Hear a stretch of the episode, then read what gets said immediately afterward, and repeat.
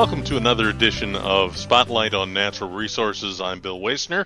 With me, of course, is Duane Friend. Hi, Duane. Hi, Bill. So, we're going to talk about the International Year of Soils. Now, I have a fairly fancy calendar that has all of the, you know, uh, today's hamburger day, uh, International Hamburger Day.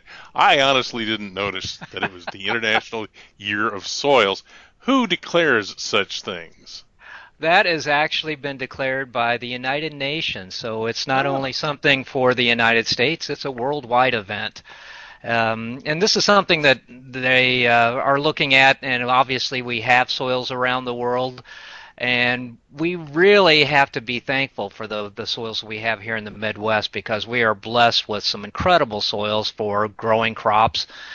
Uh, and not only that, but for our our vegetable gardens and our landscapes, we have great soils to grow all of these things. If you look at the world soils, there are is at least 33% of the world soils are considered degraded or don't have the, the productivity that they should have. So that's one of the reasons why they've designated this as the year of soil to get people more aware about what people should do in terms of managing soil and soil quality. Well, what makes soils important in the first place?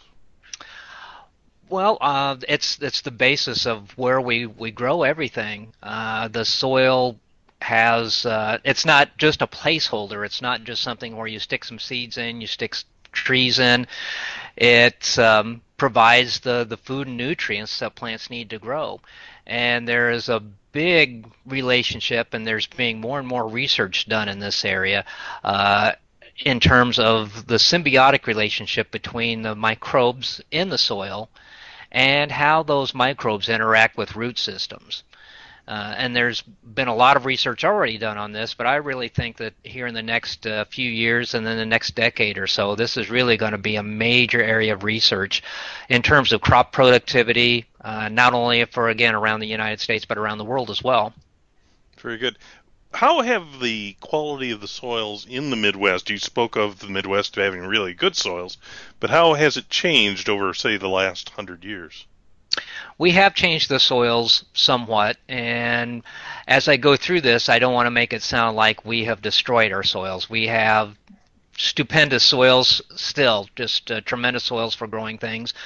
But uh, what we've done, uh, two of the things that we've done that have changed soils over the last 100 to 150 years is we've tilled the soil and we've tiled the soil. Now, both of those things are obviously needed for crop production. But when we've done both of those things, what that has done is allowed more oxygen into the soil. When we've added more oxygen into the soil, the bacteria in the soil, which is the main microbe that uh, decomposes organic matter uh, is able to do that at a faster rate.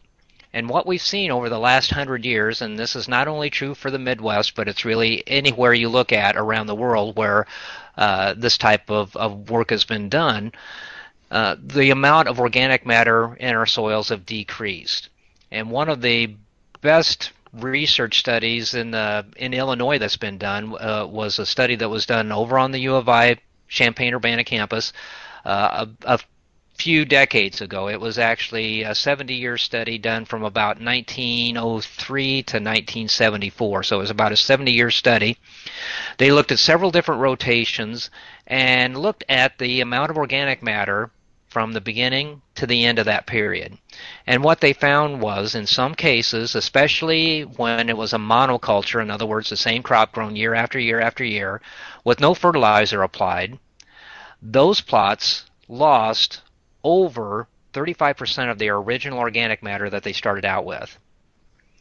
Now, at the other end of the spectrum, where there were um, multiple crops, such as a three year rotation, and fertilizer applied, the, the soil loss was not nearly as dramatic. There it was only about a 5%, 5 to 6% loss. But even at that, you're looking at just a 70 year period. So, uh, again, in general, what we've seen is a, a general decline in the amount of organic matter in our soils.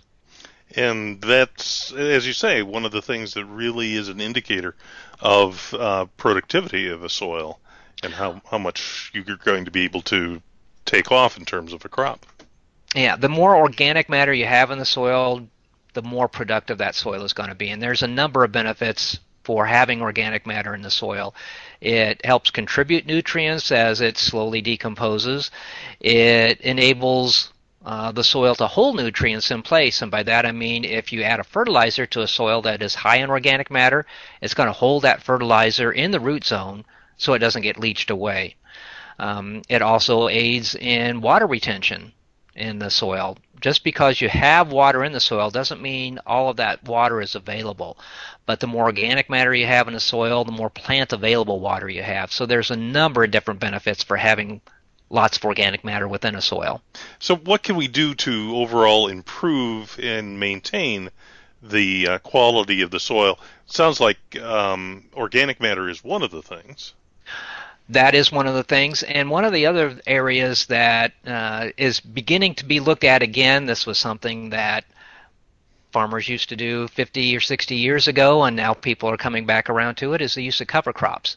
And the reason they're looking at cover crops is twofold. First of all, first of all uh, cover crops, when you've got some type of, of plant material or some type of cover on that that field over that soil uh, throughout the growing season and, and past the, the regular harvest season, you're going to decrease the amount of soil erosion that takes place. So you're not going to lose as much of that topsoil as you would otherwise. The other aspect, and this is one that, is really being looked at very closely, is the, the longer you can have living plants working in the soil throughout the year, uh, the higher the amount of microbial activity, especially in terms of a particular type of fungus called mycorrhizal fungi. Mycorrhizal fungi is something that works in conjunction with root systems and kind of acts as an extension of root systems. They help bring in water and nutrients, and so the higher mycorrhizal fungal populations you have in the soil, typically the better plants are going to do.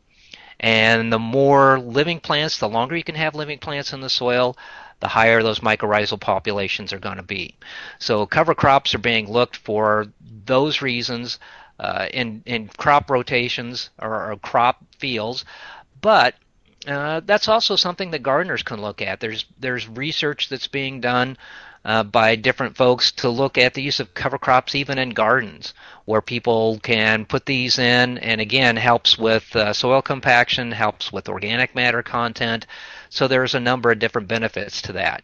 Now, obviously, it's going to take a little bit more management. It's something that sometimes people have to experiment with a little bit to, to get a handle on how to manage cover crops properly.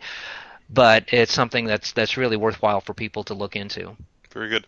Where can we go for more information on this topic? Well, you can go to the University of Illinois Extension website. There's a number of different topics on soils. Uh, people can also look at uh, comp- several compost websites that we have on our state website. Um, so there's a hodgepodge of, of resources that people can look at on our state extension website. Very good. Well, for another edition of Spotlight on Natural Resources, this has been Bill Wasner and Duane Friend.